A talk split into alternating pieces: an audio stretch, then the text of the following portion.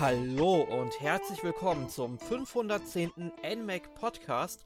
Heute mit mir, dem Erik und dem Alex. Hallo Alex. Hallo Erik und auch an alle da draußen ein schönes Hallo.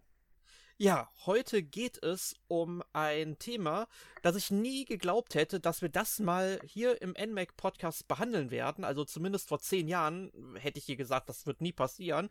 Aber es ist soweit und wir können heute über Gothic Classic bzw. Gothic reden. Ein PC-Rollenspiel, das es jetzt nach 22,5 Jahren vom PC auf die Switch geschafft hat. Eines meiner absoluten Lieblingsspiele auf dem PC.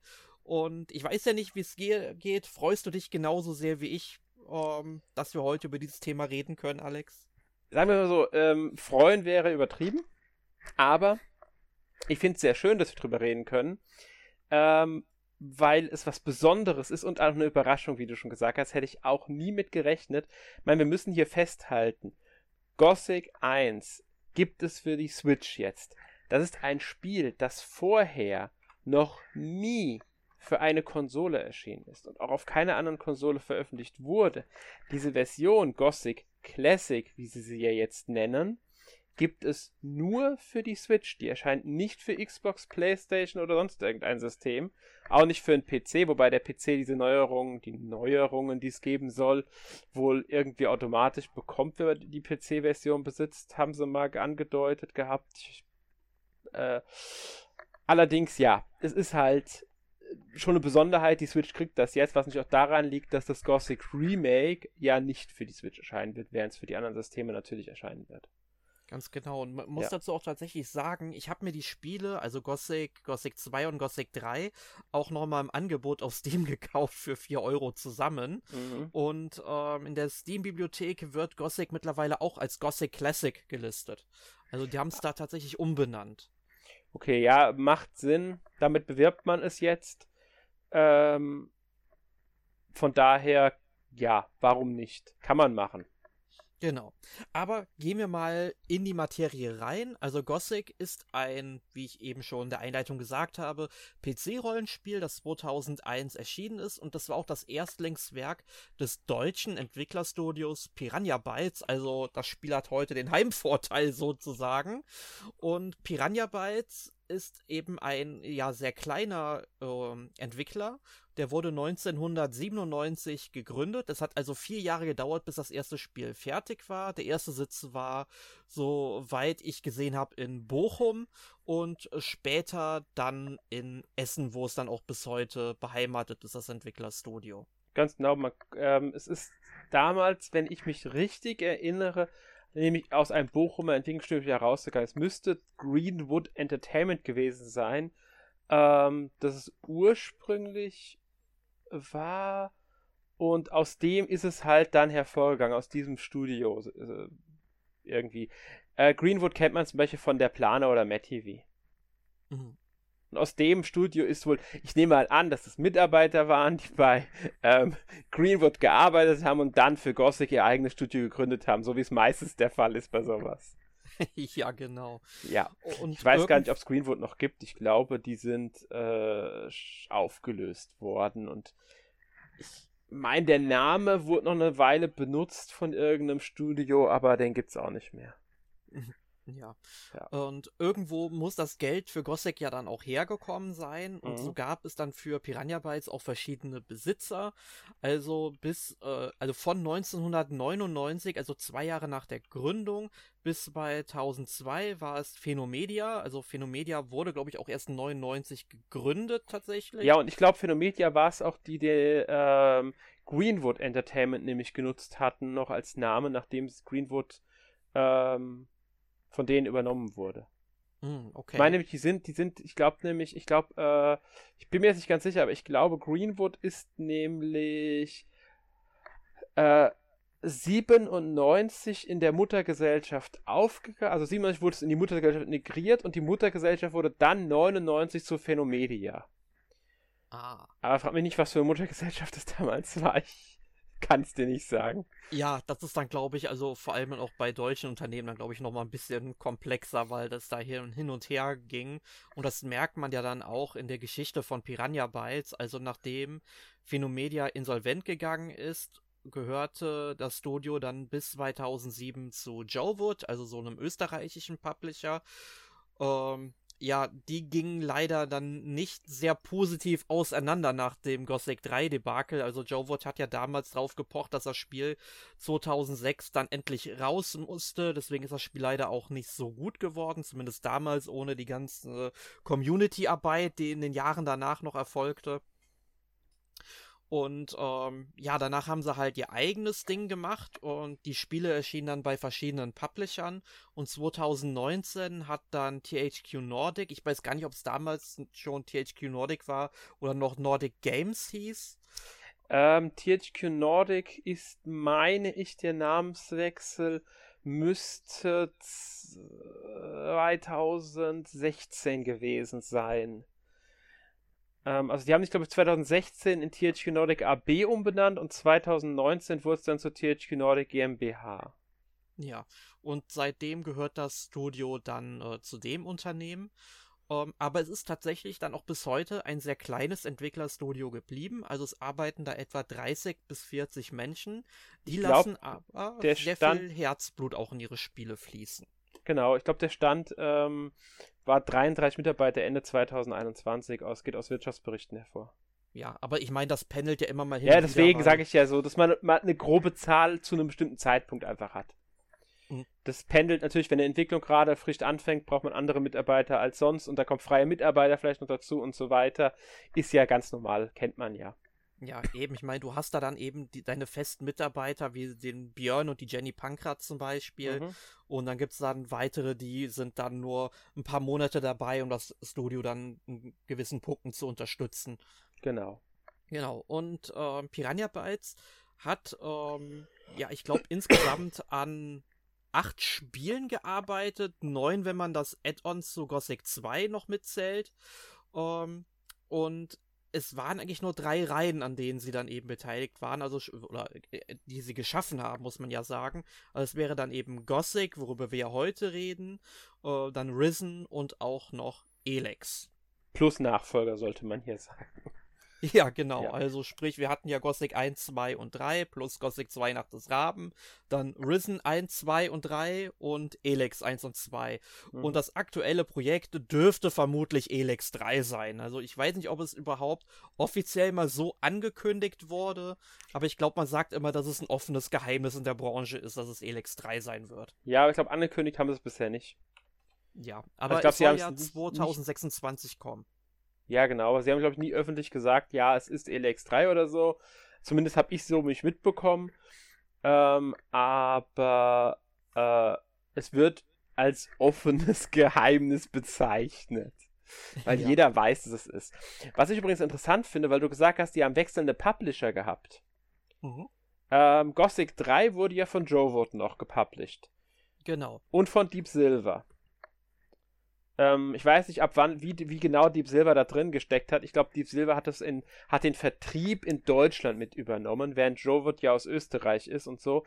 Irgendwie so müsste der drin gegangen haben. Kann auch sein, dass die, nachdem Jowood dann weg war, hat dann Deep Silver die ganzen Vermarktungssachen übernommen, weil die Jowood-Markenrechte wurden ja von der Embracer Group auch verkauft, zu denen ja auch die Koch Media heute Play-On gehört, was wiederum Deep Silver ist. Und daran finde ich interessant, dass Risen komplett von Deep Silver gepublished wurde, Elex von THQ Nordic. Und wem gehört THQ Nordic? Natürlich auch der Embracer Group. Das ist also im Endeffekt alles ein. Deswegen gehört die Gothic-Marke jetzt wieder demselben Unternehmen, dem ja auch Piranha Bytes gehört jetzt. Genau. Das rein theoretisch könnte Piranha Bytes auch ein Gothic 4 entwickeln, wenn sie wollten. Genau, die Rechte sind ja wieder da. Das war ja eine Zeit lang eben nicht möglich. Also Jowood hat ja dann erstmal so ein Standalone-Add-on zu Gothic 3 damals gemacht. Das war ja Gothic 3 Götterdämmerung. Haben die von einem indischen Entwicklerstudio entwickeln lassen und das Spiel war furchtbar. Also es war halt eine wirklich reduzierte Version von Gothic 3. Also bei Gothic 3 brauchst du, weiß ich nicht, 60, 70 Stunden, wenn du alles machst, um es durchzuspielen. Und Gothic 3 Götterdämmerung spielst du so in 10 bis 15 Stunden maximal durch, vielleicht sogar noch weniger. Das Lustige an diesem Spiel war, es war ein indisches Entwicklerstudio. Aber es gibt eine Nebenquest in Gothic 3 Götterdämmerung, wo du Kühe töten musst. Warum? Ich versteh's nicht. Ja, weil das denen halt so angewiesen wurde oder was weiß ich. Ja, also es ist schon verrückt. Und dann ging's ja erstmal noch, das müsste ja auch noch Jowood gewesen sein, mit Arcania, Gothic 4, wie es ja dann offiziell heißt, weiter, ja. Was auch also es ist nicht der Totalausfall wie Gothic 3 Götterdämmerung, aber es ist jetzt aber auch kein Spiel, was jetzt dem Markenname irgendwie würdig wäre. Wenn ich mich erinnere, wurde das von Spellbound entwickelt, meine ich. Das kann gut sein, ja. Müsste Spellbound Entertainment gewesen sein. Ich bin mir nicht 100% sicher. Ja. Aber ich meine, Spellbound war das. Die haben auch noch einen Add-on war es, glaube ich. Arcania Fall of Setarrif oder wie das genau hieß. Setarrif, genau. Setarrif. Ja, das war aber so eine Standalone-Geschichte wieder, ja, wenn ich mich richtig erinnere. Das konnte man auch sehr schnell durchspielen, habe ich auch gemacht. Also ich meine, ich bin Fan der Reihe, auch die ganze Grütze habe ich gespielt. Aber das kann man auch in die Tonne treten. Also ganz ehrlich, wenn Piranha Bytes irgendwann mal wieder an einem Gothic 4 arbeiten sollte, also ein wirkliches Gothic 4, die sollten einfach all das, was in Arcania Fall of Setarrif und Gothic 3 Götterdämmerung passiert ist, ausklammern. Das ist ja nicht von denen, das ist ja nicht deren Vision. Ich denke, das würden sie auch machen. Ich glaube, das würden sie machen. Ich könnte mir aber eher vorstellen, dass wir neue Gothic-Sachen von den Entwicklern kriegen, die jetzt das Remake entwickeln. Ich bin gerade nicht mehr sicher, wie das Studio heißt. Das ist Alchemia Interactive, genau, das ist ein spanisches irgendwas mit A wollte ich gerade sagen. Ich glaube nicht, dass das Piranha Bytes zu Gothic zurückkehrt, auch weil dann kann parallel an Gothic und an Elex gearbeitet werden. Piranha Bytes kann keine zwei Spiele stemmen.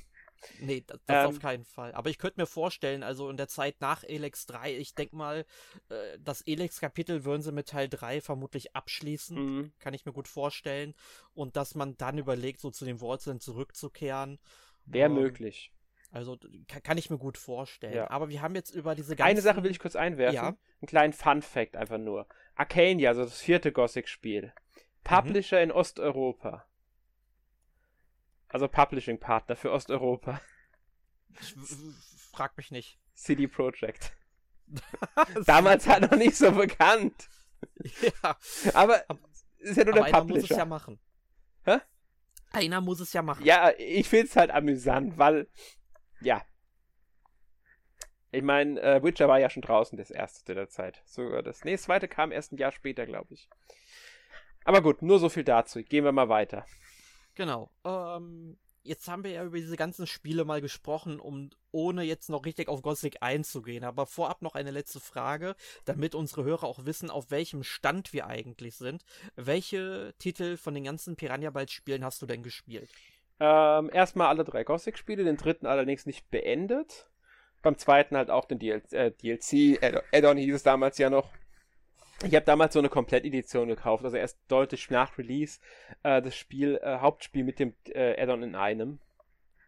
Auch den ersten Teil habe ich erst spät geholt, den 3. auch nicht direkt zum Release, sondern erst später. Und dann habe ich noch Risen 1 gespielt und dann war's das. Ach, dann warst du schon weg vom Fenster quasi bei den Spielen. Risen 2, 3 habe ich dann gar nicht mehr gespielt und Elex. Ich habe mal, glaube ich, Risen 3, war das mit dem Piraten? Jein, also eigentlich ist Risen 2, fängt das schon mit der Piratenthematik richtig an. Ich meine, es gibt dafür schon erste Indizien im ersten Teil, aber Teil 2 war wirklich richtiges Piratensetting und Teil 3 knüpfte daran im Grunde halt auch an. Okay, also weil es dann auch in weiten Teilen dieselbe Spielwelt war. Einen der beiden Teile habe ich mal den Anfang gespielt und bei Elex auch mal den die erste Stunde oder so, wenn es hochkommt. War eine Demo damals oder so, also keine Vollversion, die ich besessen hätte. Aber das sind meine ganzen Erfahrungen mit diesen Spielen. Ja, bei mir ist es dann noch ein bisschen mehr gewesen. Also man hat ja schon gehört, Gothic habe ich alles gespielt.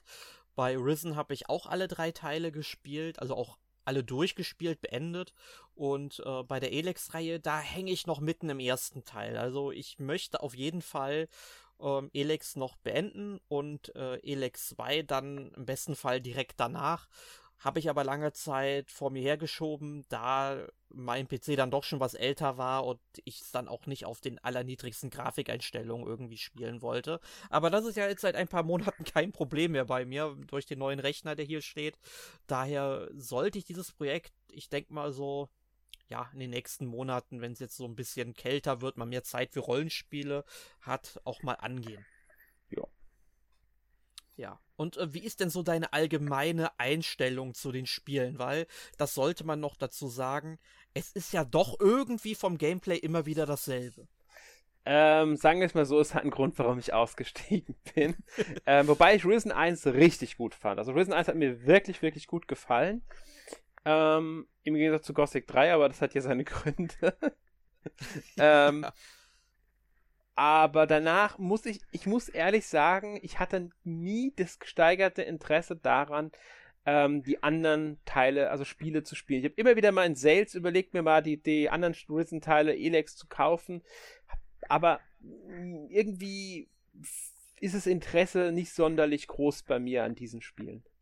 Ah, okay. Also es ist bei mir irgendwie genau das Gegenteil, also ich kann davon eigentlich nicht genug kriegen, weil ich mag dieses Gameplay halt sehr, aber man muss auch sagen, der Humor des Spiels, der reißt da sehr viel raus wieder, ne? Also diese ganzen Dialoge, die da drin geschrieben sind, ich amüsiere mich da herrlich bei und ich mag es dann auch, ja, mich in diese Spielwelt sehr zu vertiefen, aber das werden wir gleich alles, wenn wir über das Gameplay von Gothic reden, noch einmal etwas vertiefen und dann wird das auch den ganzen Hörern dann noch ein bisschen klarer, was ich eigentlich meine. Ja. Würde ich aber sagen, gehen wir auch direkt mal ins Spiel rein, also in den ersten Teil, oder? Ja, würde ich auch mal sagen. Und ja. Wen spielt man denn in dem Spiel, Alex? Einen Namenlosen. Ja, gut. Das ist wirklich so, es ist so dieses, er hat keinen Gedächtnisverlust, soweit ich im Kopf habe. Oder hat er einen Gedächtnisverlust gehabt im ersten Teil? Nein, im ersten Teil hat er... Nein, meine ich nicht. Es war nicht im ersten hat er keinen.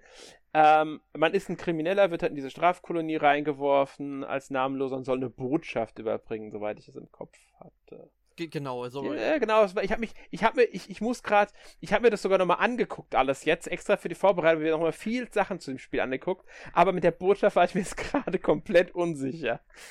Genau, soll quasi dem obersten Feuermagier in der Minenkolonie eine Nachricht überbringen. Genau, sollte man erst einmal zu sagen, Minenkolonie, also in dieser Welt von Gothic, da hat König Robert II. Einen Krieg gegen die Orks geführt oder führt den eigentlich auch noch aktiv auf dem Festland. Und um diesen Krieg zu gewinnen, braucht er Erz. Und das wird in der Minenkolonie auf der Insel Korines abgebaut.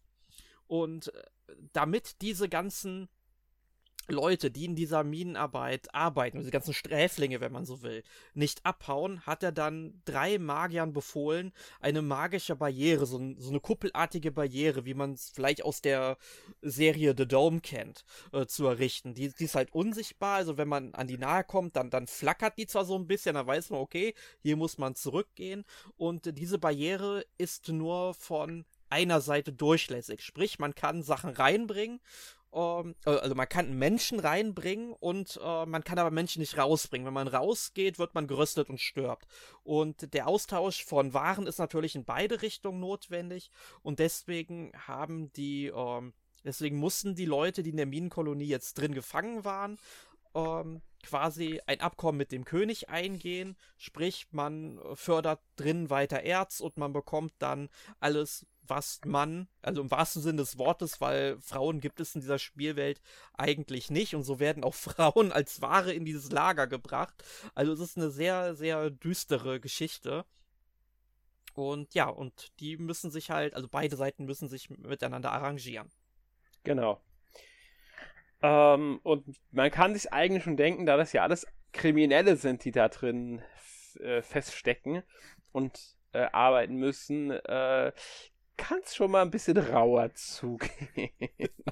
Oh, auf jeden Fall. Ich meine, das Erste, was ja passiert, wenn man ins Lager geworfen wird, man wird von ein paar Leuten aus dem alten Lager, das ist eine der 3 Fraktionen im Spiel, begrüßt und kriegt erst einmal volles Pfund aufs Maul. Genau. So wie es sich gehört in dem Gefangenenlager. Ja, eben, man wird direkt erstmal, es wird einem erstmal richtig gezeigt, an welcher Stelle der Nahrungskette man jetzt eigentlich steht. Ja. Und du hast schon gesagt, es gibt ja diese 3 Lager. Die spielen auch eine sehr große Rolle im Spiel. Wie waren das alte Lager, neue Lager und was war das dritte nochmal? Sumpflager, oder? Genau, das war das Sumpflager mit den ganzen Sektenspinnern. Genau. Ja, das alte Lager sind halt die sich ans Abkommen halten, die Minen fördern. Ich glaube, die neuen Lager sind mehr oder weniger Rebellen, die ausbrechen wollen. Ja, genau. Also die schmieden halt schon die ersten Ausbruchspläne und sagen, das ganze Erz, das magisch aufgeladen ist, wenn man genug davon sammelt, dann könnte man damit die Barriere halt durchbrechen. Genau, so war's, ja. Und die Sumpfleutchen sind halt, wie du schon gesagt hast, einfach ein paar verrückte Sekten-Heinis. Ja, also ob die jetzt wirklich verrückt sind, das weiß ich ja noch nicht so ganz. Das war jetzt auch nicht ganz ernst gemeint. Nein, weil die beten ja eine Gottheit an, den Schläfer, der spielt auch ja im letzten Spieldrittel oder im Spielviertel, Fünftel, würde ich mal sagen, auch nochmal eine große Rolle. Und die versuchen halt quasi dann eben so ihr Leben zu führen, wenn man das so möchte. Mhm. Ja. Genau. Und dieses Spiel basiert, also es ist halt ein Gefängnis, muss man ja sagen. Man kommt ja nicht raus, man ist ja gefangen. Und um in dieser Welt bestehen zu können, geht es natürlich auch darum, dass man Gefallen für Mitinsassen erledigt, damit man bei denen natürlich in der Gunst steht. Man erhöht auch seinen Einfluss. Und das hat mich irgendwie bei den Spielen auch, also hat mir immer, ja, hat es mir irgendwie angetan. Ich finde das halt cool, wenn man sich quasi von so einem Nobody hocharbeitet und dann eigentlich immer wichtiger wird und man quasi so erst erkennt, dass man ja sozusagen der Auserwählte ist, der quasi die ganze Story überhaupt so richtig ins Laufen bringt in diesem Lager, in diesem Gefängnis. Genau. Und weil es hat wirklich was Besonderes einfach. Das ist sowas, was auch Piranha Bytes in jedem Teil, eigentlich in jedem Spiel, das ich gespielt habe, auch gut hinbekommen hat. Was halt auch noch so ein wichtiger Fall ist, sind die 3 Lager, denen man sich anschließt. Das heißt, man muss sich irgendwann entscheiden oder sollte sich entscheiden, ob man jetzt fürs alte Lager, fürs neue Lager oder fürs Sumpflager agieren möchte.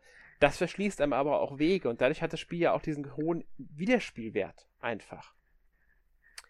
Ja. Und es gibt ja auch noch diese ikonischen Charaktere, die man in den verschiedenen Lagern trifft. Ich sag nur Diego als Beispiel.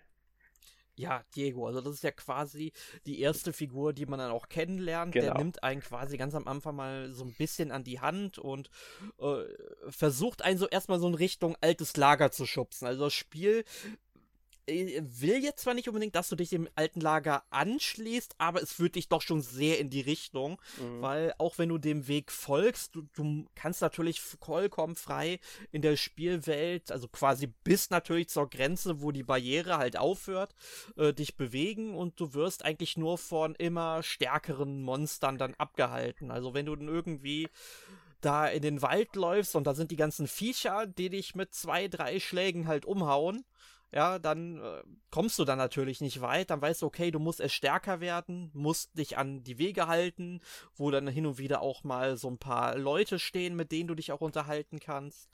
Und du lernst dann halt im Verlauf der Geschichte, egal welchem Lager du dich anschließt, weil in der Regel machst du es in diesen ganzen Piranha Bytes Spielen ja so, du guckst dir erstmal alle Lager an, redest mit allen, versuchst alle möglichen Quests, die es bis zu dem Zeitpunkt gibt, zu erledigen, kriegst einen Eindruck, ein Gefühl von der Welt und entscheidest dich natürlich erst dann für so ein Lager, auch wenn du natürlich direkt sagen kannst, hey, ich will jetzt einfach einen schnellen Spieldurchlauf haben, ich schließe mich jetzt nur dem Lager an und ignoriere die anderen weitgehend. Ne? Ja, Geht natürlich auch. Also da hat man wirklich Freiheit. Man kann hier sogar sagen, da ist schon dieses ganze Open-World-Konzept zu erkennen, was hier einige andere Spiele dann auch haben.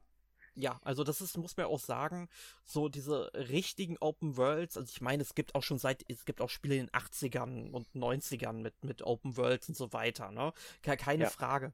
Aber so vor allem finde ich, dass zwei Spiele, oder sagen wir mal 3 Spiele, so eine Open World richtig gut gemacht haben.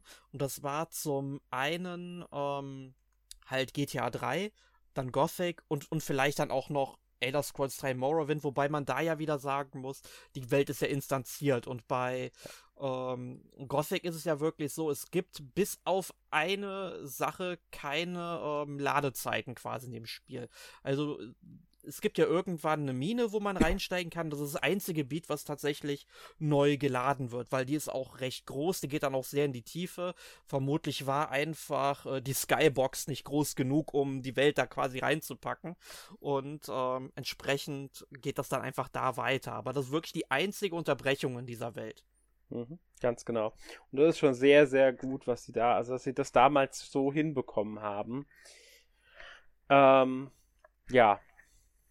Ja, aber wir waren ja noch bei den ikonischen Charakteren, also wir hatten ja jetzt schon mal Diego erwähnt, dann gibt es zum Beispiel noch den Lester, der ist ja so ein bisschen vollgekifft immer, der ist ja dann halt im Sumpflager und eine Figur, die sehr wichtig ist, die dann auch ähnlich wie die anderen beiden Charakteren auch in den weiteren Spielen auftaucht, ist der schwarze Zauberer, also der Schwarzmagier sozusagen, Xardas.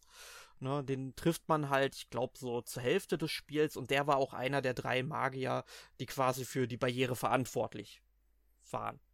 Mhm. Genau, und der leitet dann quasi auch nochmal in so eine gewisse Richtung und man merkt dann aber auch schon, dass der einen quasi so ein bisschen instrumentalisiert für seine Zwecke, aber trotzdem ist Xardas schon ein sehr interessanter Charakter. Das stimmt, ja. Ja, und vorhin hast du ja auch noch gesagt, es ist eine sehr raue Welt. Aha. Und ich hatte es ja auch schon erwähnt mit den ganzen Dialogen im Spiel, der Ruhrpott-Charme, der da einfach durchbricht. Also ich denke mal, das ist auch so, glaube ich, das Alleinstellungsmerkmal des Spiels. Ja, ich denke auch, das ist was Besonderes. Das findest du auch in kaum einem anderen Spiel in dieser Form. Schon gar nicht ein Spiel, das nicht dort, also im Ruhrpott entstanden ist. Es muss einem gefallen, das muss man ganz klar sagen. Es wird nicht jedem gefallen, auch weil die Sprüche meiner Meinung nach manchmal zu gewollt, rau, hart sind. Also die manchmal einfach Aussagen, die sind für mich dann doch so, ja, warum beleidigt der einen jetzt? Das macht an dem Stelle einfach keinen Sinn. Hatte ich immer das Gefühl bei den Spielen von denen, aber ich verstehe, warum sie es gemacht haben, weil es halt diese raue Welt erzeugen soll und halt diese Eigenart dieser Spiele einfach ist und das, ja. Ja, also es ist ja zum Beispiel so, wenn du direkt am Anfang dich mit dem Diego unterhältst und den man halt auf die Nase bindest, hey, ich habe hier so eine Nachricht für den obersten Feuermagier und er antwortet dann direkt halt, du kannst aber Glück haben, dass ich hier mich bei den Magiern nicht mehr blicken lassen darf, ne? Weil jeder andere hätte dich dafür schon abgemurkst, ne? Und solche Geschichten. Ich liebe das halt einfach, dass die einfach auch kein Blatt vor den Mund nehmen. Aber du hast schon recht, es wirkt dann zum Teil auch gewollt. Tatsächlich ist mir das aber erst so in den späteren Spielen so richtig aufgefallen. Mhm. Also sprich so bei Risen 3 oder auch Elex. Da finde ich es schon, ja, schon gewollter. Also früher ist mir das gar nicht so negativ aufgefallen. Ich müsste es jetzt, wo ich es dann nochmal auf der Switch durchspielen werde, dann einfach da nochmal genau schauen, wie ich damit jetzt umgehen werde, wenn ich es dann nochmal so betrachte. Halt 20 Jahre später, wo ich es dann gespielt habe zum ersten Mal. Ja, verstehe ich. Ja, es ist mir halt so ein Faktor, der mir halt wirklich im Gedächtnis ist. Und auch als ich eben nochmal so, also zur Vorbereitung jetzt mir viel dazu angeguckt, ist mir ist halt sofort wieder aufgefallen, wie, ja, ich will nicht sagen erzwungen, aber wie klar darauf abgezielt das ist. Es kann gut sein, dass es damals gar nicht so bewusst war, weil es damals halt wirklich einfach, sie entwickeln ihr erstes Spiel, sie schreiben das so, wie sie es halt schreiben. Ich denke auch, dass es bei Gothic 2 noch so gewesen sein könnte, aber ich kann mir auch gut vorstellen, dass dann danach irgendwann einfach, weil sie wussten ja irgendwann, das ist etwas, was wir als Besonderheit haben, was uns als Alleinstellungsmerkmal hervorgehoben wird, was einigen Fans auch wirklich gut gefällt. Das müssen wir beibehalten, weil das macht den Charme unserer Spiele mit aus. Deswegen denke ich, ab einem bestimmten Punkt war das dann schon irgendwie erzwungen. Oder zumindest bewusst so gewählt. Ja, bewusst auf jeden Fall. Das kann man sagen. Die haben sich bewusst dafür entschieden. Und ich finde tatsächlich bei Gothic 2, was ja dann auch noch auf der Switch erscheinen wird, nächsten Monat sogar schon, also relativ schnell nach dem ersten Teil, da muss ich sagen, da sind die Sprüche noch mal um einiges besser geschrieben. Mhm. Da fallen mir auch direkt dann wieder so ein paar Sprüche ein. Also da werden wir dann vielleicht drüber reden, wenn wir einen Podcast zum zweiten Teil noch aufnehmen. Das möchte ich jetzt an der Stelle jetzt gar nicht so weit ausholen, aber man merkt auf jeden Fall eine Entwicklung, die dann vorangeschritten ist, muss man sagen. Genau. Ja, und allgemein ist das ja auch eine sehr, sehr düstere Welt und ich finde es halt auch cool, dass man dann eben bei den Monstern, klar, also du hast in jedem Rollenspiel irgendwelche Kreaturen, die du bekämpfst, aber ich finde halt einfach, du merkst halt, dass es nicht so eine High-Fantasy-Welt ist, sondern es ist halt eher so eine Dark-Fantasy-Welt und du hast Mole-Rats zum Beispiel oder Scavenger, Warane, ich meine Orks sind natürlich dabei, die du dann eben bekämpfen kannst. Ich glaube, das High-Fantasy-mäßigste, was es glaube ich gibt, sind irgendwelche Golems, glaube ich, die später dann im Spiel noch auftauchen. Ja, wobei Orks auch schon viel in High-Fantasy verwendet werden. Ja, stimmt, natürlich. Ich meine, gut, hat ja auch Tolkien auch irgendwie erschaffen. Ja, also das darf man auch nicht vergessen. Also sowas gibt es dann auch dabei. Es ist meistens eher die Stimmung und die Art, wie die Welt präsentiert wird, die das ja trennt. Theoretisch kannst du jeden Gegner auch in High Fantasy reinpacken irgendwie, also jedes Monster. Kriegst du hin. Aber man merkt hier schon, dass sie auch im Stil und in der Art, wie sie alles präsentieren, diesen ganz klaren Dark Fantasy Stil einfach haben wollten. Was ja auch gut ist, es passt einfach super zum Spiel. Ja, genau.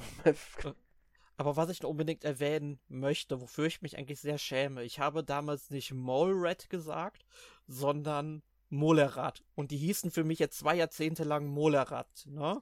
Die Kreaturen. Ja.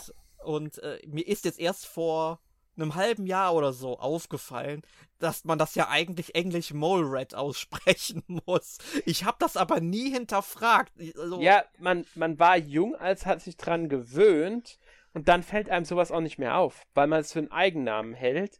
Das passiert ganz, ganz einfach. Das ist dann, ja ist halt dann so. Ja, das ist dann einfach drin, aber finde ich interessant. Also das haben aber auch Freunde von mir damals so gesagt. Ich müsste die eigentlich mal so interviewen. Sie sollen noch mal alle Monster so von Gothic aufzählen, die sie noch in Erinnerung haben, ne? Mhm. Aber gut, jetzt haben wir ja schon über die Monster gesprochen. Also es ist ein Rollenspiel. Es gibt natürlich auch jede Menge Kämpfe, die man bestreiten kann, für die es dann natürlich auch Erfahrungspunkte gibt. Und ich muss sagen, ich finde das Erfahrungspunktesystem dem Spiel eigentlich ganz cool, weil du bekommst dann bei jedem Stufenaufstieg nochmal Lernpunkte und mit den Lernpunkten kannst du dann halt zu verschiedenen Lehrern in der Spielwelt gehen, bei denen du dich vielleicht vorher erstmal so ein bisschen beliebt machen musst. Ich habe ja gesagt, man muss ja Gefallen für die Mitinsassen erledigen und gegen Austausch, gegen halt Lernpunkte, die man halt verwenden muss, plus natürlich eine kleine Bearbeitungsgebühr von ein paar hundert Erz oder so, bringen sie dir dann eben neue Fähigkeiten bei oder verbessern deine Stärke oder sowas. Und das finde ich halt irgendwie ziemlich cool. Ja, ist es auch. Fand ich damals auch ein sehr schönes System, für mich damals ein sehr ungewöhnliches System. Mittlerweile haben es ja ein paar andere Spiele zumindest in Teilen ähnlich umgesetzt. Kann auch sein, dass es das schon damals gab. Ich kannte es halt zu der Zeit noch nicht so. Und ich finde das System eigentlich sehr schön. Also das hat einfach was Besonderes für sich. Ja, also das System, das ist eigentlich schon älter. Also das älteste Spiel, woran ich mich jetzt so erinnere, sind dann eben so die ganzen Might and Magic Spiele. Also vor allem der 6. Teil von, ich glaube, der ist von 96, 97, 98 so in der Zeit. Ja, könnte hinkommen. Genau, und da hat man ja dann auch eben, ich weiß nicht, ob es Lernpunkte oder Fähigkeitspunkte waren, bekommen, wenn man dann halt, aber da war es noch ein bisschen anders, da musste man wirklich erstmal so zur Trainingshalle gehen, dann hat man die Lernpunkte bekommen und mit denen konnte man dann eben bei Lehrern eben noch seine Fähigkeiten verbessern. Mhm. Ja, und Kampfsystem ist eigentlich relativ simpel. Du hast eine Waffe, du schlägst drauf zu. Aber man muss sagen, auf dem PC fand ich es damals angenehmer tatsächlich als jetzt auf der Switch, wo ich es gespielt habe, weil die PC-Version habe ich damals mit nur ausschließlich mit der Tastatur gespielt.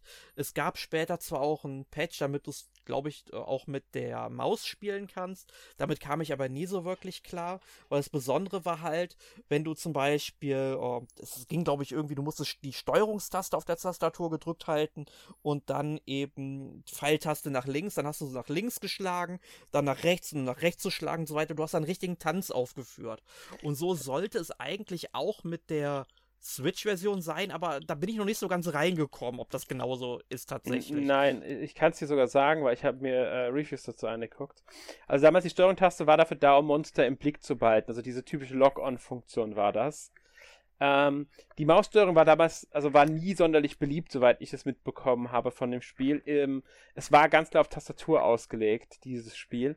Mhm. Und bei der Switch ist es jetzt so, dass wir mit der A-Taste, man schlägt mit der A-Taste zu, indem man die A-Taste drückt. Ich glaube, die hinteren Schultertasten sind einfach nur dafür da, um zu wählen, weil man kann ja zwei Waffen ausrüsten. Im PC war es, glaube ich, immer nur eine Schwert, also eine Nahkampfwaffe, eine Fernkampfwaffe. In der Switch-Version gehen jetzt wohl auch zwei Fernkampfwaffen. Und, zwei Nahkampfwaffen meine ich. Also da brauchst du nicht zwingend eine Fernkampfwaffe am zweiten Slot ausrüsten. Und ich glaube, mit den hinteren Schultertasten wählst du nur aus, welche Waffe du einsetzt, also ziehst. Und da musst du A drücken, um zu schlagen. Die Lock-on-Funktion ist automatisch. Das heißt, der visiert die Gegner automatisch an in der Switch-Version und behält die im Blick. Das führt allerdings zu Problemen, die teilweise im Video sehr lustig aussehen, dass die Gegner, wenn du sie zuschlägst, schon weitergelaufen sind und dein Charakter nicht rechtzeitig hinterherkommt, mit seinem Blick denen zu folgen. Ja, das ist mir auch schon passiert. Dadurch schlägst du halt dann vorbei und die können dich halt treffen. Also das ist nicht so super gelöst. Also das ist zwar schon vollkommen richtig, was du da sagst, Alex, aber ich meinte halt wirklich, du kannst auch auf der Switch, also zumindest das Controller-Layout im Spiel, wenn du es dir anguckst, da wird auch A plus hier linker Stick und so weiter angezeigt, dass du dann halt in diese entsprechenden Richtungen schlagen kannst tatsächlich. Ja. Ne? Und das habe ich noch nicht so ganz rausgekriegt, wie es da genau funktionieren soll. Ja, und das noch ein Punkt, den ich halt auch in den Reviews, ich habe sie auf Switch noch nicht gespielt, aber zum Beispiel, dass die Log-On-Funktion mit dem rechten Stick funktionieren soll, den man reindrückt, funktioniert nicht. Und es gibt wohl ein paar andere Probleme in der Steuerung, die wohl, ich nehme mal an, das sind Bugs, die nicht 100%, dass da einige Sachen nicht 100% funktionieren. Ja, also ich habe zum Beispiel schon den Fall, wenn ich gegen eine Wand laufe, an die ich mich halt hochziehen möchte. Man muss ja sagen, das Spiel ist von 2001, die Spielwelt ist da noch ein bisschen klobiger. Mhm. Ne? Und wenn man sich da halt hochziehen will, um auf so ein Plateau zu steigen, also du willst da hochklettern, und wenn du gegen diese Wand läufst, dann läufst du halt irgendwie quasi immer weiter so nach links oder nach rechts, je nachdem. Also du bleibst nicht so wirklich davor stehen, also du musst automatisch stehen bleiben und dann quasi Y drücken, um dich halt hochzuziehen. Ja. Und das ist noch etwas, was sehr ungewohnt ist und sich auch nicht so gut anfühlt. Aber ich würde sagen, kommen wir auf die ganzen technischen Sachen gleich nochmal zu sprechen. Ich möchte mal ganz kurz noch ein bisschen was zum Gameplay sagen. Also wir haben ja gesagt, es gibt jede Menge Kämpfe. Man muss dann auch für verschiedene Nebenquests, die man dann eben annimmt, natürlich auch bestimmte Monster besiegen, eventuell dann auch verschiedene Objekte beschaffen, die dann eventuell von den Monstern halt hinterlassen werden. Auch das sind so Sachen, man lernt zum Beispiel auch über Lernpunkte, Hörner abzuschneiden von Gegnern oder Krallen abzuschneiden, und die kann man auch für teures Geld verkaufen. Also wenn man Geldprobleme in dem Spiel haben sollte, ist das eine einfache Möglichkeit, an Geld zu kommen. Aber manchmal warten die einfach nur, hey, geh dahin, besorg mir das Objekt, und man kommt wieder, kriegt Erfahrungspunkte. Da sind sie jetzt eigentlich gar nicht so kreativ gewesen, aber es funktioniert halt. Alleine, wie die ganzen Geschichten halt geschrieben sind immer dadurch, es ist halt was Raues, und das fließt auch in diesem Moment dann wieder sehr ein. Und was aber sehr elementar dabei ist die Erkundung der Spielwelt. Du hast ja schon gesagt, es ist eine offene Spielwelt, man ist wirklich sehr frei und man kann ja auch überall hin, und ja, man klaubt eigentlich alles auf, was nicht irgendwie bei 3 auf den Bäumen ist, als ob es eine Waldbeere ist, ob es irgendwie ein Orkblatt ist oder so ein Kraut und so weiter und so fort. Und ja, man nimmt halt irgendwie alles mit, was man kriegen kann, weil es ist halt quasi so eine ganze Gefängnisatmosphäre. Man braucht natürlich die ganzen Sachen, damit man die halt irgendwann gegen was anderes tauschen kann oder man sie für Erz verkauft und mit dem Erz holt man sich dann eben neue Fähigkeiten und eine bessere Waffe oder sowas. Ja. Ja. Und ja, der Aufstieg bei einer Fraktion steht natürlich dann auch im Mittelpunkt. Und ich denke mal, das hatten wir vorhin ja eigentlich schon zu Genüge erklärt. Ja, ich denke auch, wir erfüllen eine Aufgabe und dadurch können wir in der Fraktion aufsteigen. Genau, und ja.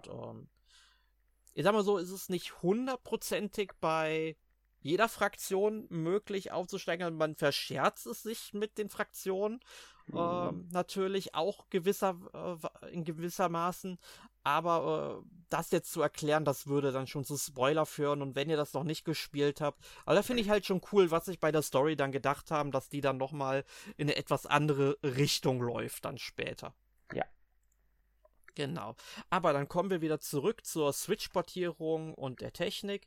Also wie gesagt, das Spiel ist ja auf dem technischen Stand von 2001. Wir haben also auch teils klobige Figuren, wobei ich auch finde, dass die Texturen eigentlich, zumindest bei den Charakteren, durchaus in Ordnung gehen. Also wenn ihr zum Beispiel den Diego anguckst, also die Hauptfiguren, die sind schon gut texturiert und detailliert gestaltet. Also sie haben auch ein paar kleinere optische Verbesserungen vorgenommen, was ja auch sein muss. Sie haben ja die Auflösung angepasst, muss ja alles an Switch und den Fernseher angepasst werden dafür.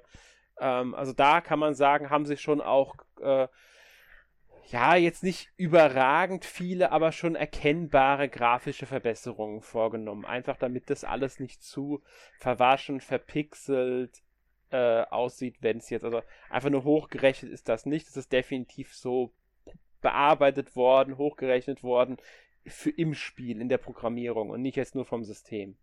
Ja. Und ich muss auch dazu sagen, das betrifft aber auch nur die Spielgrafiken. Es gibt ja auch ein paar wenige Videos in dem Spiel, die sehen dann halt noch genauso wenig aufgelöst und verwaschen wie vor 20 Jahren aus. Das muss ich aber sagen, finde ich gut, dass sie die so drin gelassen haben. Denn ich finde das immer schade, wenn sowas rausgenommen wird und dann kriegt man als Alternative was weniger Hochwertiges, wo dann einfach nur so Standbilder sind, wo ein bisschen was gezeichnet wurde. Das raubt irgendwie immer so ein bisschen die Identität des Spiels. Ja, man muss ja sagen, das machen eher wenige Entwickler, dass sie solche Zwischensequenzen komplett entfernen. Weil ja, ich meine, ein gutes Beispiel wäre ja zum Beispiel Baldur's Gate. Ne? Das sind da ja auch sehr wenige, auch eigentlich unbedeutende Zwischensequenzen, dem Spiel vor allem.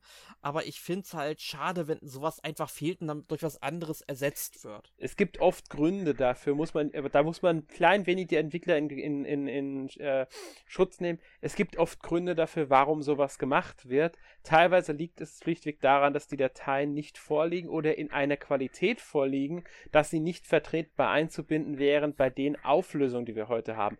Weil wenn das nämlich so verpixelt ist, dass du überhaupt nichts mehr erkennen kannst, dann hat es auch keinen Sinn, das einzubinden. Dann entwickelt man lieber was Neues, wofür man aber nicht so viel Aufwand investieren kann, weil sonst die Kosten wahrscheinlich explodieren würden, als jetzt was reinzupacken, das dir als Spieler nichts bringt, weil du schlichtweg nicht mehr siehst, was da passiert. Du hast nichts durch diese Zwischensequenz, weil sie schlichtweg einfach nur noch ein Matschbrei ist. Und das ist ja oft das Problem bei den Zwischensequenzen, die damals erstellt wurden, dass da dann oft wirklich nur noch diese Videodateien vorhanden sind, wie sie in den Spielen integriert wurden und keine hochauflösenden Exemplare davon oder irgendwas, was man entsprechend bearbeiten könnte. Das gilt nicht für jedes Spiel, muss man dazu sagen, aber ich denke, auch hier bei Gothic war es der Fall, dass sie schlichtweg keine besseren Auflösungen zur Verfügung hatten, aber gesagt haben, das ist noch ausreichende Qualität, um sie hier einzubauen. Ich habe davon eine gesehen, von diesen Zwischensequenzen. Man merkt schon sehr massiv den Unterschied zwischen Spielgrafik und diesen Videos. Definitiv. Und ich denke, hier ist wirklich auch liegt hier dieser Fall vor, dass die Entwickler schlichtweg kein anderes Ausgangsmaterial hatten. Was sehr schade ist, aber leider häufig passiert, weil die Sachen einfach verschwinden, die Daten. Das war ja auch ein Grund, warum sie bei der Mass Effect Trilogy den einen DLC nicht einbauen konnten, weil schlichtweg die Daten für den DLC nicht mehr vorhanden waren. Die waren weg. Selbst BioWare hat die nicht mehr gehabt. Die waren weg, diese Daten. Ja, die konnten das nicht integrieren, weil... Was? Ist immer sehr schade, wenn sowas verloren geht. Ne? Mhm, ist sehr schade. Und dann, also wie gesagt, das ist ein Grund. Und der andere Grund ist halt oft einfach, weil... die Auflösung von Zwischensequenzen viel zu gering ist, um die noch zu verwenden. Gerade bei sehr alten Spielen. Weil die dann auf HD oder gar 4K hochzurechnen, das sieht nichts mehr aus. Das ist dann Matschbrei, auf dem du nichts mehr erkennst. Und das hat keinerlei Sinn, das sowas ins Spiel einzubinden. Aber da sieht man auch mal tatsächlich, wie mit dieser ganzen Videospielpräservation umgegangen ist, mit der ganzen Bewahrung davon. Da hat man sich früher kaum Gedanken drüber gemacht, ne? Und heute sieht man das, weil wir ja aus der Geschichte gelernt haben, dann eben das nochmal mit ganz anderen Augen, dass alles nochmal irgendwie wichtig werden könnte. Ja, ganz genau. Das ist, heutzutage ist noch was anderes einfach. Ja. Aber dann, auf der Switch läuft das Spiel, so wie ich es jetzt in der ersten Spielstunde, ich habe es leider nicht länger spielen können, aber ich kenne es halt von damals noch in- und auswendig, eigentlich recht gut, aber jetzt auch nicht überragend. Also gelegentlich, vor allem wenn man etwas weiter in die Ferne schaut, dann ruckelt es dann doch manchmal so ein bisschen leicht. Also es beeinträchtigt jetzt nicht unbedingt die Spielbarkeit, aber man merkt es schon, dass es dann nicht ganz flüssig läuft. Also da kann ich was zu anmerken. Wie gesagt, ich habe extra Reviews und so angeguckt und auch andere Berichte zu dem Spiel. Es gibt wohl einige Stellen im Spiel, in denen das Ruckeln etwas heftiger werden soll. Mhm. Aber nie so, dass das Spiel wirklich unspielbar wird oder es in einen unertragbaren Bereich gehen würde. Ja. Genau. Aber das ist halt sowas von der Optik und wie das Spiel halt läuft. Man muss halt sagen, es ist halt ein Spiel, was von 2001 ist. Mhm. Man darf jetzt also dann von jetzt auch kein richtiges Remaster oder sowas von erwarten. Also die Anpassungen sind minimal. Und wenn man aber mit dem Gedanken halt rangeht, weil das Spiel halt 22 Jahre alt ist zum Erscheinungszeitpunkt auf der Switch, dann kann man da auch nicht enttäuscht werden. Ja. Und ich meine, ich als Fan wusste natürlich, auf was ich mich da eben einlasse. Ja. Dazu werde ich am Ende nochmal kurz was sagen, weil wenn wir auf noch andere Sachen, die die Switch-Version betreffen, eingehen. Gehen wir erstmal weiter. Gehen wir mal weiter, und ein Punkt, um den wir einfach nicht umherkommen, ist die fabelhafte Musik von Komponist Kai Rosenkranz, der ja bei Piranha Bytes vom ersten Gothic bis zum ersten Risen einschließlich die Musik beigesteuert hat, und die ist einfach nur fantastisch. Ich will sogar sagen, dass die Musik bei Gothic 2 und Gothic 3 vielleicht nochmal einen Tacken besser war, aber allein die Stimmung, wie er es schafft, dieses Minental mit Noten zu füllen, ist es herausragend. Mhm, stimmt. Ich weiß gar nicht, was er mittlerweile macht. Also er macht momentan den Soundtrack zum Gothic Remake tatsächlich. Das, ja, genau, das stimmt. Das weiß ich, aber ich meine dazwischen eigentlich eher. So was hat er dazwischen gemacht, weil so viele Spiele stehen jetzt dazwischen nicht in seinem Portfolio. Ich glaube, da hat er so gut wie gar nichts gemacht, oder vielleicht sogar gar nichts. Ja, also doch, er hat was. Er hat zum Beispiel Long Journey Home hat er definitiv war er dabei. Ich meine, bei Pizza Connection 3 müsste dabei gewesen sein. Und bei einem von den neuen Larrys. Ich weiß nicht, ob es das erste oder das zweite war. Ich meine, es war das erste. Bad Dreams Don't Dry, zumindest laut der deutschen Wikipedia. Das müsste ich. Eins von beiden war es auf alle Fälle. Die drei Spiele habe ich im Kopf, dass er da irgendwie dabei beteiligt war. Aber ich habe jetzt auch mal geschaut, also wirklich nach Risen erst 2017 wieder mit The Long Journey Home wieder ein Videospiel. Also 8 Jahre, wo er dann quasi Videospielen sozusagen mal den Rücken gekehrt hatte. Ja, ich glaube, der hatte dazwischen irgendeinen anderen Job. Auch was in der Games-Branche, aber ich glaube, er war eher, ich weiß nicht genau, was der da hatte. Ich glaube, der hat ein eigenes Unternehmen sogar gegründet gehabt. Ich bin mir aber nicht mehr 100. Ich habe mal was gelesen gehabt, aber ich habe es nicht mehr so bewusst jetzt im Kopf. Genau, aber das würde ja jetzt auch zu weit führen. Genau. Kommen wir mal wieder zu Gothic zurück. Zur Steuerung. Ja, man hat die halt versucht, an Konsolen anzupassen. Also, was ich vorhin tatsächlich gelesen habe, man kann wohl auch eine Tastatur an die Switch anschließen. Also grundsätzlich geht's bei der Switch, ja. Genau, an das hier, wie, das Game Dock, wie sagt man? Die Docking Station. Genau. Aber ich weiß natürlich nicht, wie gut es sich dann damit spielen lässt. Also das hatte ich vorhin nur gelesen, dass das wohl möglich sein soll. Ja. Also wenn man es dann quasi nativ, wie das Spiel damals entwickelt wurde, spielen will, dann ist es anscheinend möglich. Müsste ich echt mal ausprobieren. Mhm. Ja, interessant zu wissen.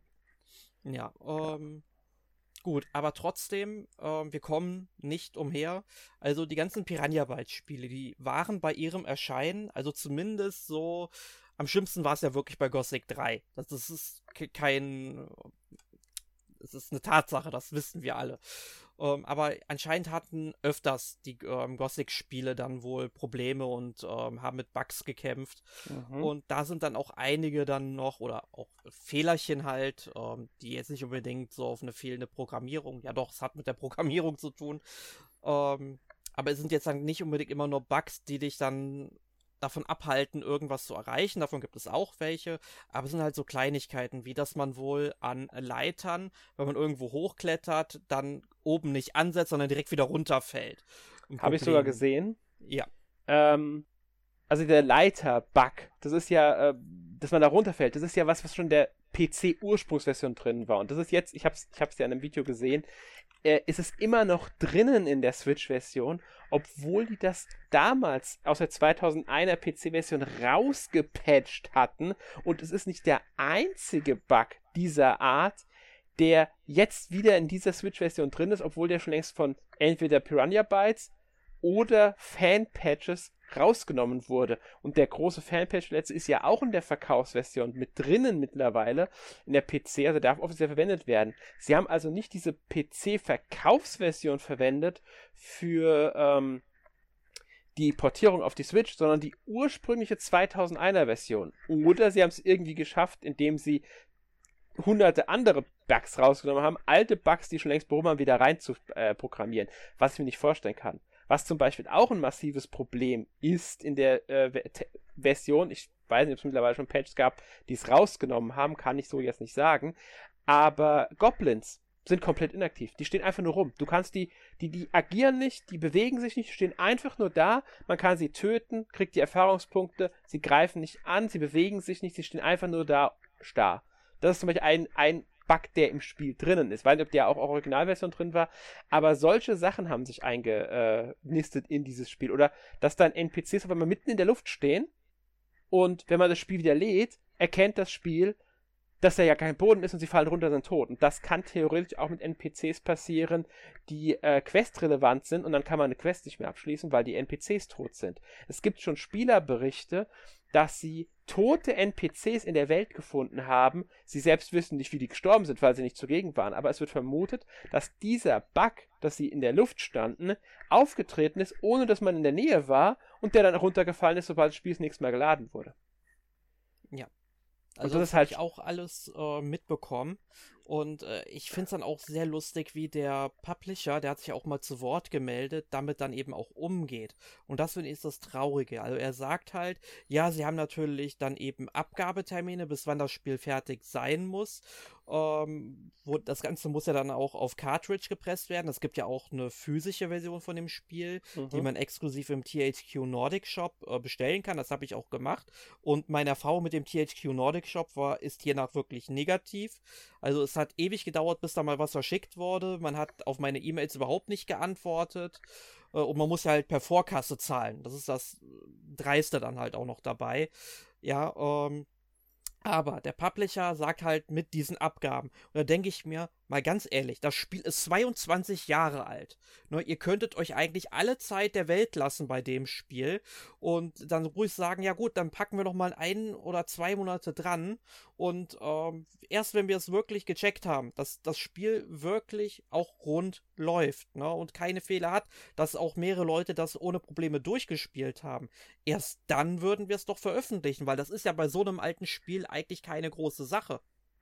Ja, das ist genau der Punkt, aber ich denke, hier war wirklich, wir wollen das Spiel so schnell wie möglich auf der Switch haben, um es für das Weihnachtsgeschäft noch mitnehmen zu können. Deswegen erscheint auch Gothic 2 jetzt so zeitnah. Ich denke wirklich, hier war auch so der Gedanke, Gothic ist gerade wieder so ein bisschen durch das Remake in aller Munde. Wir haben gerade einen neuen Trailer gezeigt vor ein paar Monaten, ein paar Wochen. Ich weiß nicht, wie lange der jetzt gerade her ist. Also, ja, wir hauen das jetzt raus. Wir wollen das jetzt veröffentlichen. Wir brauchen da jetzt die Veröffentlichung. Da mehr Zeit reinzustecken, ist zu teuer, wie auch immer.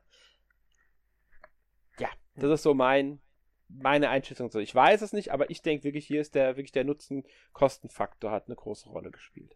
Ja, und was ich noch erwähnen wollte zu den Nicht-Spieler-Charakteren, die eben sterben können, das hat der Publisher dann auch damit dann noch gerechtfertigt, dass das vermutlich ein Problem sein könnte, das bei längeren Spielsitzungen erst auftritt. Also wenn man so 1 bis 2 Stunden spielt, dann dürfte der Fehler so gut wie gar nicht auftreten. Ich denke, das ist auch nur ein schwacher Trost. Ne? Ja, weil, man spielt nun mal manchmal auch ein bisschen länger. Vor allem Rollenspiele. Genau. Und ist es eigentlich egal, wann das auftritt. Es sollte nicht auftreten. Schon gar nicht, wenn passieren kann, dass NPCs tot sind, ohne dass man das mitbekommt. Weil was ist, wenn der dann, du bist 5 Stunden oder sogar länger nicht an dem einen Ort gewesen, gehst dann dahin und dann ist ein wichtiger Questcharakter tot. Du kannst eine Quest deswegen nicht mehr abschließen und weißt nicht, welchen Spielstand du laden musst. Hast eventuell sogar nur einen Spielstand. Das heißt, dein Spiel ist entweder kaputt oder du hast halt diese eine Quest nicht mehr erfüllbar. Ja. Und das ist einfach nicht, das ist ein No-Go. Sowas darf nicht sein. Da darf man sich nicht rausreden, nicht mit billigen Entschuldigungen oder sonst was kommen. Da müssen wir was sagen. Ja, wir sind uns der Fehler bewusst, es tut uns leid, wir sind dran, wir werden das rauspatchen. Ich meine, das haben sie gesagt, sie wollen es rauspatchen. Genau. Ob schon was erschienen ist zum Stand der Veröffentlichung von dem Podcast, kann ich leider jetzt gerade nicht sagen. Genau, also dieses Statement, was wir haben, das ist ja vom 7. Oktober. Genau. Und da hieß es, Ende der Woche würde was an Nintendo rausgehen, damit das dann hochgeladen wird im eShop. Damit eben, oder halt auf der Website oder auf dem Datenspeicher von Nintendo, damit man es dann runterlädt. Also aktuell ist das Spiel in der Version 1.02 spielbar. Also der Publisher sagt, man kann es auch durchspielen, das ist wohl auch möglich, aber trotzdem dürfen halt solche Fehler nicht passieren, vor allem nicht in einem Spiel, was 20 Jahre alt ist. Ja, und ich muss kurz anmerken, wir müssen hier ein klein wenig relativieren, weil ich habe jetzt extra nochmal geguckt, was der 1.02er Patch gebracht hat, und der hat 3 sehr, sehr wichtige Sachen gebracht. Erstens, Goblins können, schwarze Goblins sind, bewegen sich jetzt, sie können nicht mehr nicht beweglich sein. Greifen sie dann auch an? Ja, das ist komplett behoben anscheinend, der Fehler. Okay. Zweitens, Leitern sind repariert. Man kann sie hochgehen, ohne runterzufallen. Drittens, Fehler, die in der Luft schweben, wurde wohl behoben von NPCs. Also das ist, genauer gesagt, Behebung von Fehlern, bei denen NPCs in der Luft schwebten und runtergefallen sind dann. Das wurde wohl auch behoben. Ja, immerhin, also es ging recht schnell. Es ging dann doch recht schnell, also es kann man denen nicht sagen. Es sind noch weitere Sachen, die jetzt behoben wurden, zum Beispiel auch der Plündern-Patch, bei dem es gab so einen Bug, bei dem, wenn du einen getöteten Gegner geplündert hast und sagen wir, das war ein Monster, und der hat dann, sagen wir, das war eine Mole Rat, und da waren dann 2 Fleisch drin. Und du hast die genommen. Aber nicht mit alles nehmen, sondern mit einfach drücken. Dann hat der nur 1 genommen, es sah dann so aus, ob es leer ist. Und wenn du dann aber nochmal geplündert hast, gesehen, dass doch noch 1 drin ist. Anstatt 2 nimmst du mich dann nur 1 raus. Aber das zeigt die Anis und 2. Das wird behoben jetzt auch, dieser Fehler. Stimmt, das wird behoben. Das hatte ich sogar kontrolliert gehabt, richtig. Genau, und das ist eine, also sie haben schon einiges hier anscheinend jetzt behoben in dem Patch. Also da müssen wir nochmal hier ein bisschen sagen, hier, das hatten wir im Vorfeld gar nicht mitbekommen. Ich habe es extra nochmal überprüft. Das ist eine Meldung von heute. Also Aufnahmezeitpunkt Sonntag. Scheint also dann doch, zumindest hier auf der Seite ist es recht aktuell halt jetzt berichtet. Die Zusammenfassung, keine Ahnung, wann der Patch genau erschienen ist. Aber hier hattest du ja gesagt, dass der Ende der Woche irgendwie eingereicht werden sollte. Also wird der ziemlich aktuell sein. Also hier muss man sagen, sie haben wirklich dran gearbeitet und zumindest einen nicht geringen Teil der Fehler behoben. Es ist noch ein bisschen mehr, was hier so drin steht an Quests, an Verbesserungen, also an Korrekturen und Verbesserungen. Aber da muss ich tatsächlich sagen, das ging jetzt wirklich sehr schnell. Ich habe halt irgendwie immer mal gehört, dass Nintendo irgendwie ewig braucht von anderen Entwicklern, dann da irgendwie den Patch aufzuspielen, damit der dann runtergeladen werden kann. Ja, das hängt an den Prüfungsfahren. Da braucht Sony teilweise auch etwas länger für. Ich glaube, Microsoft am schnellsten. Man weiß ja auch nicht, wann haben sie den Patch genau eingereicht. Das ist ja auch immer so eine Sache. Vielleicht meinten sie ja mit ihrer Aussage, dass der Patch am Ende der Woche erscheinen soll, wenn Nintendo den geprüft hat, und sie haben es nur schlecht formuliert gehabt irgendwie. Ja. Weil man weiß ja nie, wann reichen die das ein, und es hängt auch immer besonders davon ab, wie viel hat Nintendo gerade gleichzeitig zu prüfen, weil das ist was viele nicht wissen. Nintendo muss alles, was im eShop bzw. über ihre Plattform erscheint, auch prüfen, um da gewisse Sachen einfach sicherzustellen.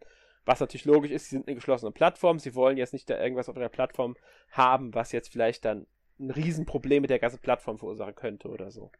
Genau. Deswegen muss das überprüft werden. Sie prüfen natürlich nicht, ob dieser Patch im Spiel neue Bugs verursacht oder sowas. Das ist nicht die Sache von Nintendo. Aber halt, ob dieser Bug über die Switch erscheinen kann, das prüft Nintendo. Genau. Ja, gut. Aber ich merke, wir schweifen jetzt schon wieder sehr in andere Richtungen ab. Ich denke mal, wir haben zu Gothic auch alles gesagt, oder wolltest du noch etwas anmerken? Nö. Wir sind dann da soweit. Genau, dann würde ich auch mal sagen, kommen wir doch auch mal zu unserem Fazit und dem Ausblick, wie es dann mit Gothic weitergeht. Erstmal, wen würdest du sagen, oder wer sollte sich dieses Spiel deiner Meinung nach holen?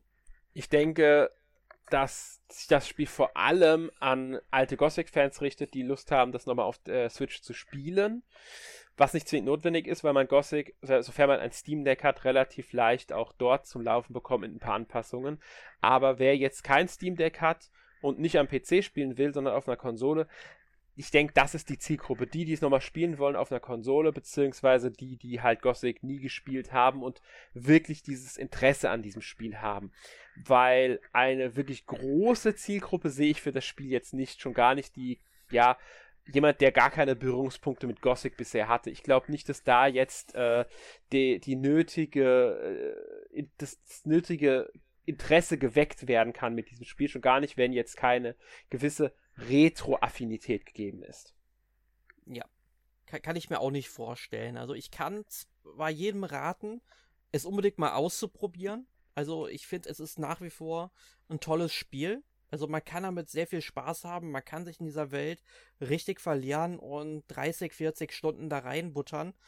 Man muss sich aber halt bewusst sein, es ist auch ein sehr altes Spiel, also alt, 2 Jahrzehnte ist es jetzt alt, aber es hat dann auch nicht so diese Zugänglichkeit, die hat es damals auch schon nicht gehabt eigentlich. Obwohl, doch, es war eigentlich recht zugänglich, würde ich sagen. Aber es hat jetzt nicht unbedingt die Zugänglichkeit, wie es dann andere Spiele vielleicht haben. Also man bekommt auch nichts erklärt. Also es gibt auch keine Tutorials in diesem Spiel. Darauf muss man sich gefasst machen.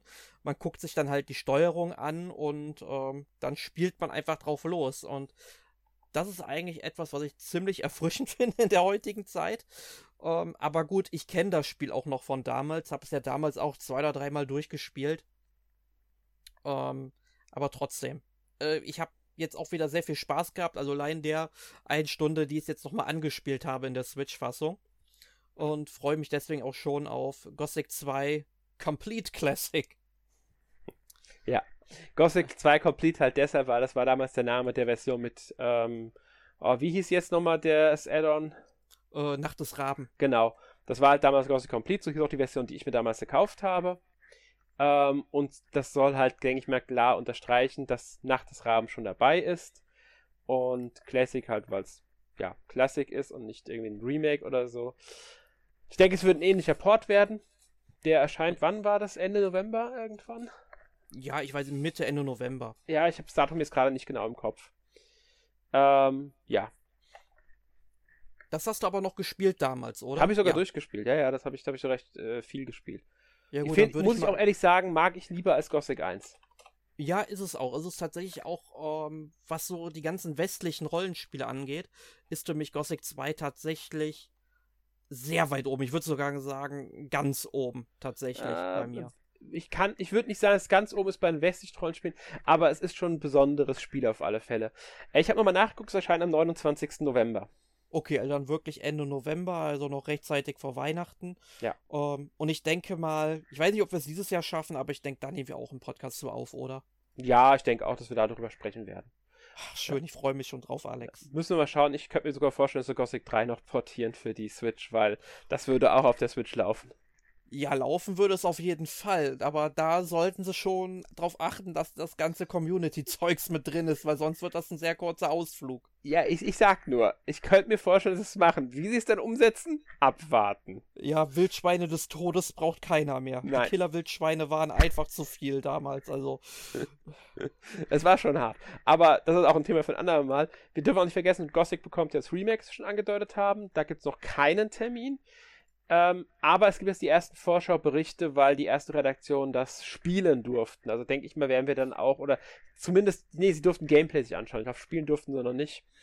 Aber ich denke, da werden wir dann auch dann spätestens Ende des Jahres bei den Game Awards, würde mich jetzt nicht überraschen. Vielleicht auch bei einem eigenen Event. THQ ist ja bekannt für eigene Events auch.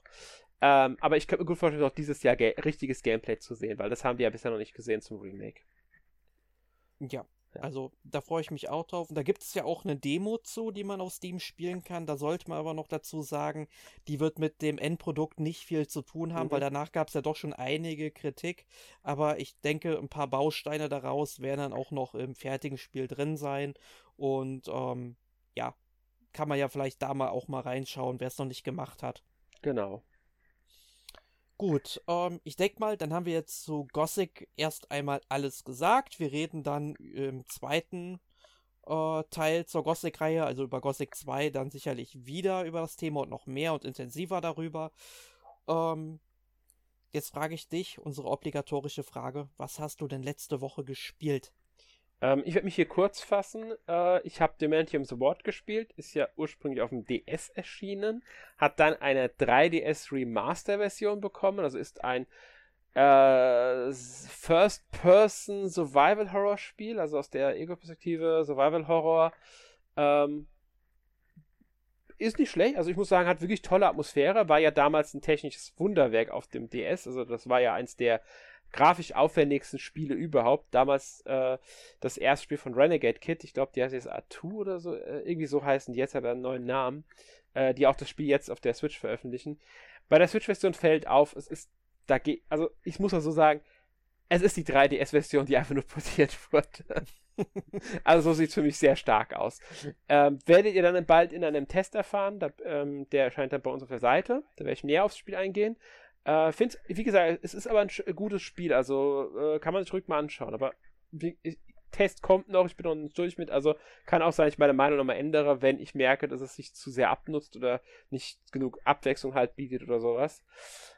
Ja, ich würde aber bei dem Spiel jetzt belassen erstmal, über den Rest werde ich dann beim nächsten Mal, wenn ich im Podcast bin, sprechen und gebe an dich ab. Ja, ich habe diese Woche 2 Spiele gespielt und da kann ich mich auch relativ kurz fassen. Das eine Spiel war Assassin's Creed Revelations, das habe ich auch durchgespielt.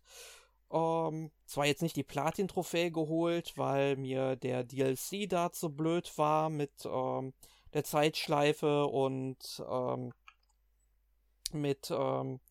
andere Trophäe im Hauptspiel, wo man dann 100% Synchronität in allen Missionen haben muss von der Hauptstory.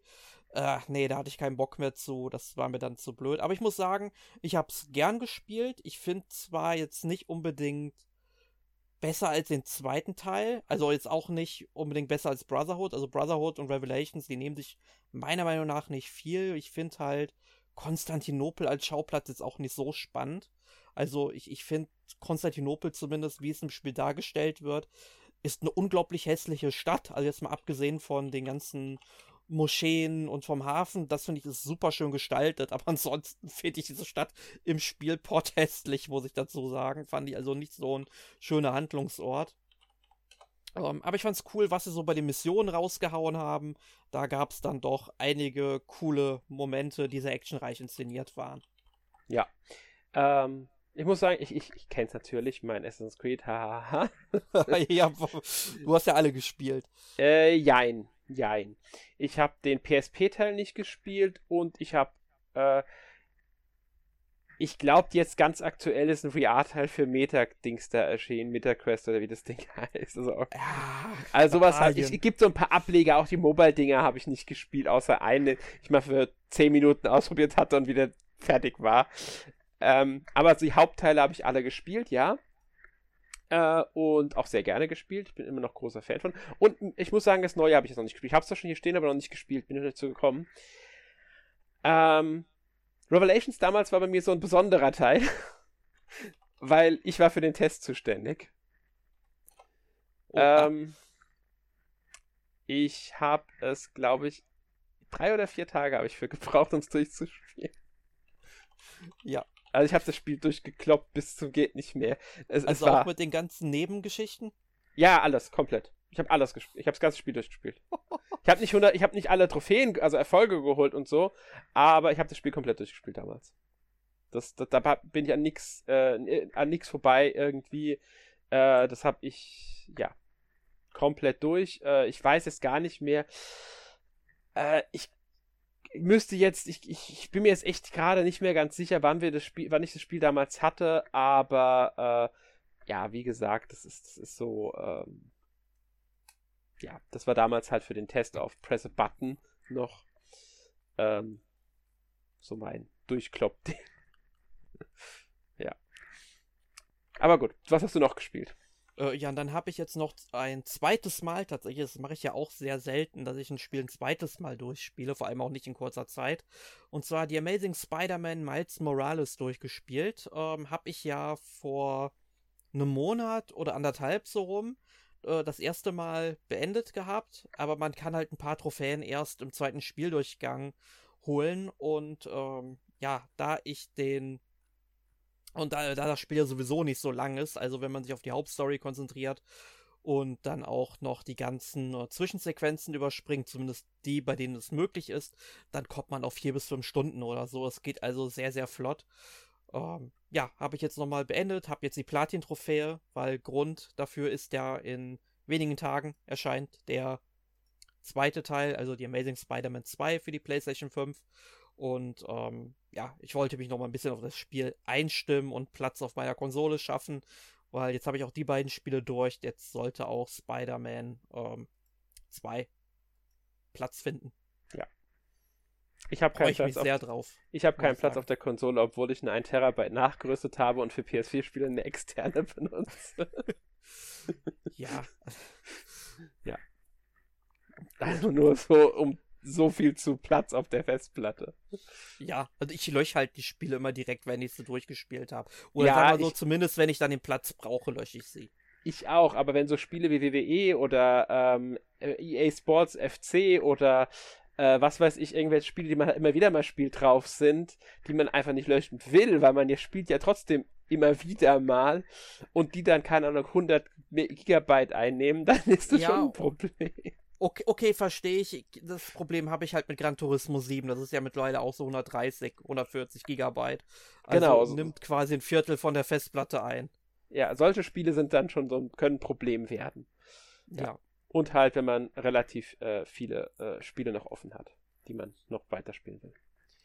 Genau. Ja. Aber so viel zur letzte Woche gespielt Fraktion oder in dem Bereich. Jetzt frage ich dich, was haben wir denn nächste Woche im Podcast? Weil da ist ein Thema, da kenne ich mich überhaupt nicht mit aus, aber du bist da vielleicht ganz fit drin. Ganz fit, ich sage mal so, ich kenne es. Ja, wir werden nächste Woche über Darkstalkers reden, die Fighting Game Reihe von Capcom, die ja so ein bisschen horrorartig schon ist, und wir haben uns gedacht, das wäre mal ein schönes Thema für Halloween.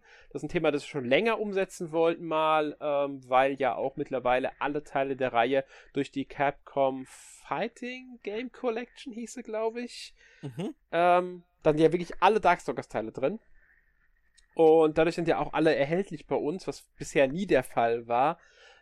Und da haben wir dann, denken wir halt, das wäre mal ein schönes Thema, und das werden wir nächste Woche drüber sprechen. Ja, und ich denke, das wird ein cooler Podcast sein. Da kann ich zwar nichts zu sagen, aber den werde ich mir bestimmt anhören. Ja. Da bringe ich mich mal ein bisschen so in Halloween-Stimmung. Jo. Ja, gut. Ich denke mal, dann sind wir für heute durch. Ich bedanke mich, dass wir heute über Gothic reden konnten, Alex. Gerne. Und wir bedanken uns natürlich auch bei unseren Hörern. Schön, dass ihr eingeschaltet habt. Wenn ihr irgendwelche Fragen zum ersten Gothic-Teil habt oder vielleicht sogar ein paar Anmerkungen habt, vielleicht haben wir ja was Falsches gesagt, dann schreibt das gerne in die Kommentare. Und schreibt uns auch gerne mal rein, ob ihr Gothic damals schon auf dem PC gespielt habt oder ob ihr jetzt auch Lust bekommen habt, den Teil mal zu spielen. Wir würden uns sehr darüber freuen. Ja. Gut, und in diesem Sinne sage ich mal Tschüss und bis zum nächsten Mal. Tschüss.